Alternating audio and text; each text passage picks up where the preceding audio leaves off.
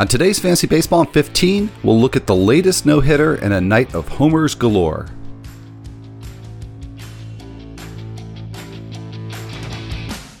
Like death and taxes, Dodger's gonna Dodger. I have not had uh, three cold Uh, brews yet. It works great in a fantasy league. I'm just glad I am not at the dentist. Fantasy Baseball in 15 on The Athletic.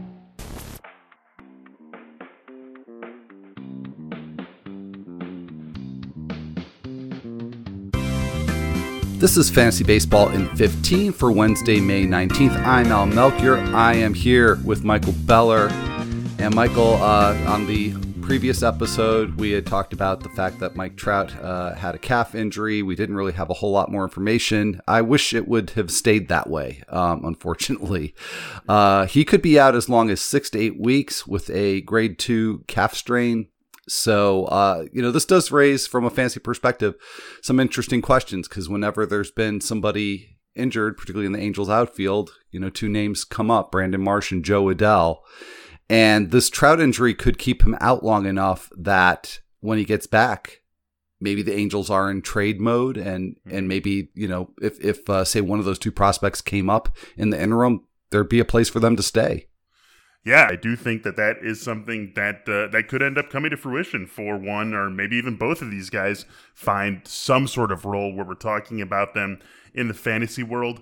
I, I don't know if there's a move to be made right now with respect to them. Maybe in leagues where you are, are a little bit deeper or have to be a little bit more aggressive on guys like that, you're taking a look at them right now. Otherwise, I do think this is still a wait and see uh, spot. But at the very least, I think we should have our focus trained on what's going to happen in LA with Mike Trout out for six to eight weeks and see who's going to get that spot, get the most time, whatever it might end up being. I think this is something that is worthy of our attention, even if we're not making an immediate move. Yeah, no, I think that is the, the right perspective on this. And uh, you know, Shohei Ohtani, he's uh, not slowed down at all. He homered on tu- homered on Tuesday, uh, so uh, he just uh, keeps keeps going, and it, just one of many many homers. So uh, while we do have a very notable pitching performance to talk about, it was also Revenge of the Bats on Tuesday. So we'll get to that a little bit later on. Uh, so pretty good news here for Danny Duffy. Certainly better than uh, what I was expecting. Uh, he has been diagnosed with a grade one flexor strain. So, of course, his last start, he uh, exited with that uh, forearm injury. So he's going to just be shut down for five days and then be reevaluated. So if he was dropped in one of your leagues, like he was in one of mine, um, I think it's a good idea to, to go pick him up. And uh, also some encouraging news for Taijuan Walker. He had an MRI on his side, on his side, which came back clean. There's still no timetable in terms of when he'll be making his next start, but certainly uh, much better news than uh, perhaps it could have been. So good, good news there. Uh, Luke Weaver going to the injured list with shoulder discomfort. Corbin Martin coming up. Uh, I think this is something that uh, our friend and colleague Derek VanRiper was uh, foreseeing on some recent episodes. so Corbin Martin made that start. was was an all right start against the Dodgers. I mean, especially considering the degree of difficulty with that start. Um, not the the biggest standout performance because we've, we've got several others to talk about. But uh, where are you at with Martin in terms of uh, which leagues to add him to? Yeah, again, another situation where I'm not uh, going too crazy to grab him in in, in mixers. I do think uh, that um, he's someone who obviously should be on your radar in a big way in NL only. Um, but uh, that's really where I'm focused on grabbing him right now. And I would be, uh, you know, I would I would be trying to get him in, in NL only. This is someone who's going to have a line on a spot in a rotation for a while. Someone who's got a decent amount of strikeout upside. Uh, has always been more than a strikeout per inning guy in his minor league career. So I think good reason to expect that to carry over uh, for him with the Diamondbacks this season. Not quite getting too excited about him in mixed leagues just yet. All right. And a couple of IL, moves that may not really be long standing ones. Didi Gregorius uh, to the injured list had already missed several games with his elbow injury. Uh, so that was made retroactive to May 14th. So if you were thinking maybe making a play for, for Nick Maton with uh, Gregorius being out, he may not be out all that long. Similarly, Tyler O'Neill to the injured list with a fractured finger, and he may only be out for a couple of weeks. So not necessarily the minimum time, but maybe not out for all that long. And uh, Cody Bellinger working his way back from his uh, hairline fracture in his left fibula. He is slated to start a rehab assignment at AAA Oklahoma City this weekend. So, very good news there. Anthony Rizzo leaving Tuesday's game against the Nationals after tweaking his lower back, so uh, he is currently day to day. Elieser Hernandez. He began a rehab assignment with AAA Jacksonville on Tuesday. Uh, no timetable yet. Figure he's got to make a few starts there before rejoining the Marlins rotation. And Michael, uh, a move that I think you know we probably could have seen coming here. Andres Gimenez being sent uh, by Cleveland to the AAA Columbus affiliate. So that job is just um, Amed Rosario's at this point to just take and, and run with it. Um, you know, still been kind of slow to warm up at the plate. So, what's your level of interest there?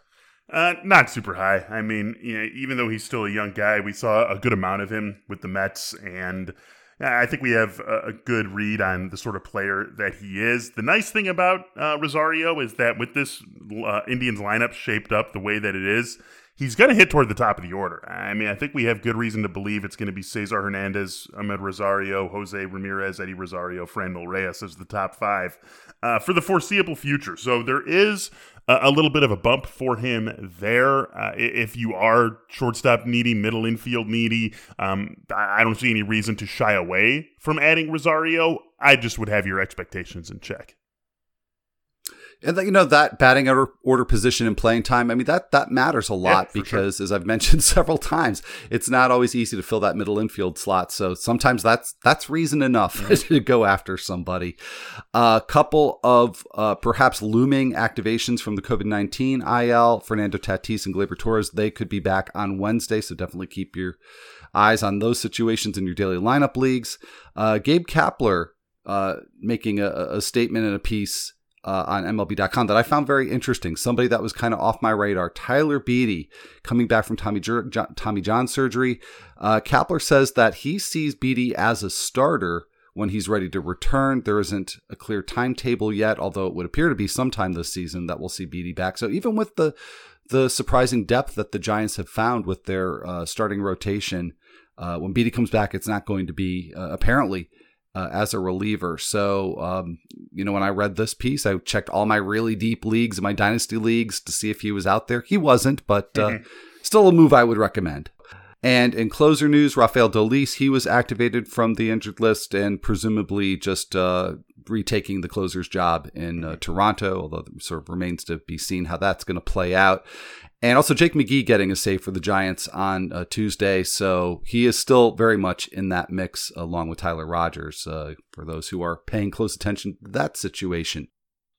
Let's get to the, I think the big, big news is Mike Trout. But after that, I think that the next big item here is another no hitter this season, the fifth one. Spencer Turnbull for the Tigers at the Mariners. Uh, the Mariners uh, getting no oh, hit. Mariners. and you know, we we talked about this, right? We talked about that this could be uh, yeah. a good pitchers duel, uh, Turnbull and Justin Dunn. We'll talk about Dunn too, but um, Turnbull with the uh, nine inning no hitter, nine strikeouts, two walks, the only blemishes.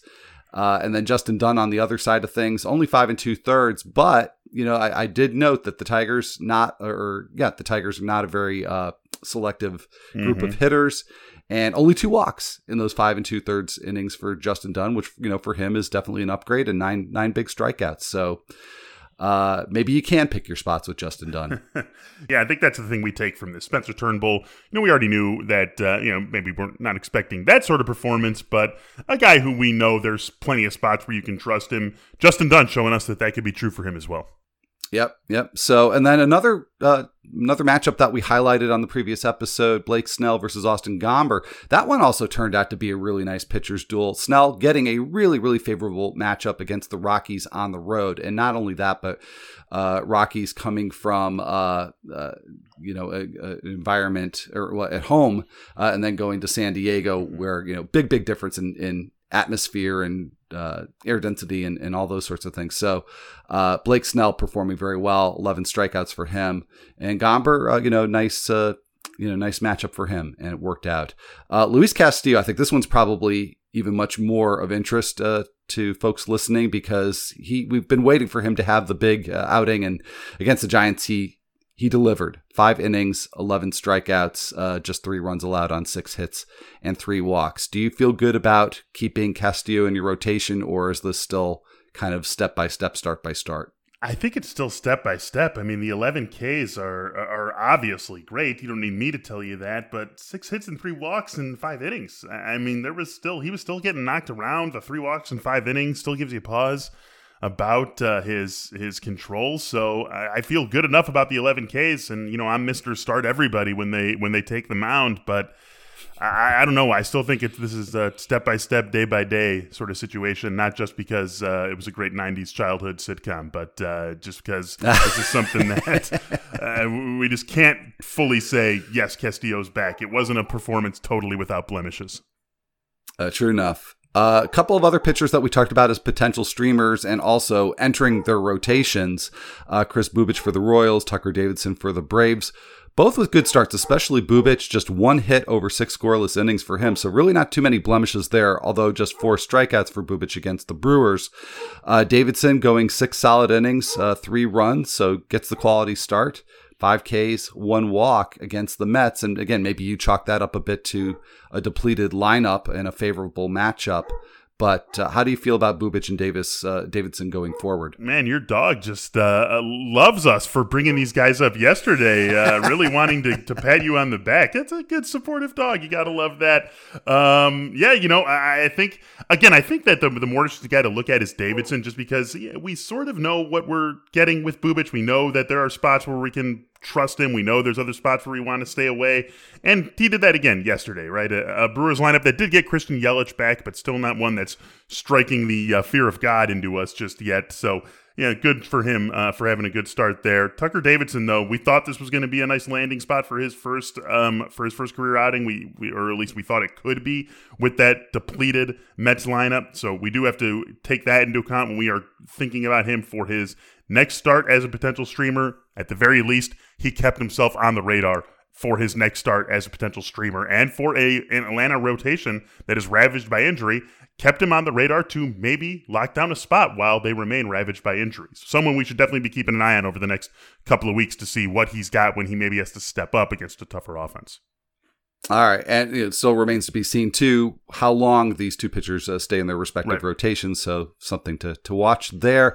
And as I mentioned earlier, revenge of the bats on Tuesday. Three hitters with multiple homer games. Miguel Sano with three homers, doubling his total for the year, uh, doing so against the White Sox, and then Ramon Laureano and Mike Zunino uh, with a pair of homers in their games, and both now up to ten homers each. With Laureano. Uh, it's it's nice to see. Maybe not the the biggest surprise, uh, Zunino, I mean, if you figure if you're going to get something from him, it's going to be home run power. But is is that enough uh, for him in in two catcher leagues? I think so. He's got 10 homers. I mean, what more do you want from someone in two catcher leagues? He's got 10 homers. He's going to give you 10 homers, even if he's going to hit, you know, 190 in a, the 230 OBP. I mean, you'll take what you can get in a two catcher league and you're getting that much power production. I think absolutely that's worth it. All right. Well, uh, kind of a thin crop of streamers for Wednesday, but uh, a couple of games that pose good matchups for for both pitchers. Uh, Red Sox and the the Blue Jays. We got Garrett Richards and Ross Stripling, and then we got another Tigers Mariners matchup here: Tarik Skubal and Logan Gilbert. So, of these four, who do you like streaming on Wednesday? It's hard to get away from that Tigers Mariners matchup, right? You just sort of get on either side of it. Give me Logan Gilbert. The ceiling, the matchup, he's the guy I like best. All right. And then it is time for our Wednesday prospect spotlight. I've uh, chosen three uh, fast starters here and also prospects who, who do have some pedigree as well. Alek Thomas, uh, the outfielder, uh, outfield prospect for the Diamondbacks, who's currently double A. Josh Lowe, one of the many lows slash lows uh, that have come up recently through yes, the uh, Rays system. Uh, he's triple at Triple A Durham and Hunter Greene, who I, you know, I, I, think it's probably exaggeration to say that he's, you know, fallen off the radar after Tommy John surgery, but certainly not holding quite the same profile, but off to a tremendous start at double A. So, uh, how are you viewing uh, these three? Anybody that you think will have an impact this year, uh, or are we thinking, you know, maybe more 2022? I think Lowe probably has an impact at some point this year, but the one who I'm most excited about is Hunter Greene, just because of that pedigree, the ceiling that he had, uh, the fact that he's been on our radar for so long. It's hard to uh, remember that he's still just 21 years old, turns 22 in August. So uh, I think all of that, combined with the fact that he has gotten off to this hot start, has me very excited that uh, you know potentially he's back to being uh, the sort of guy we thought he could be before Tommy John. So he's someone who I'm going to be watching very closely in terms of the sort of impact he can make once he does arrive in the majors. All right. Well, yeah, good starts for all three. And hopefully it's a good finish here because that's going to be it for this episode of Fantasy Baseball in 15.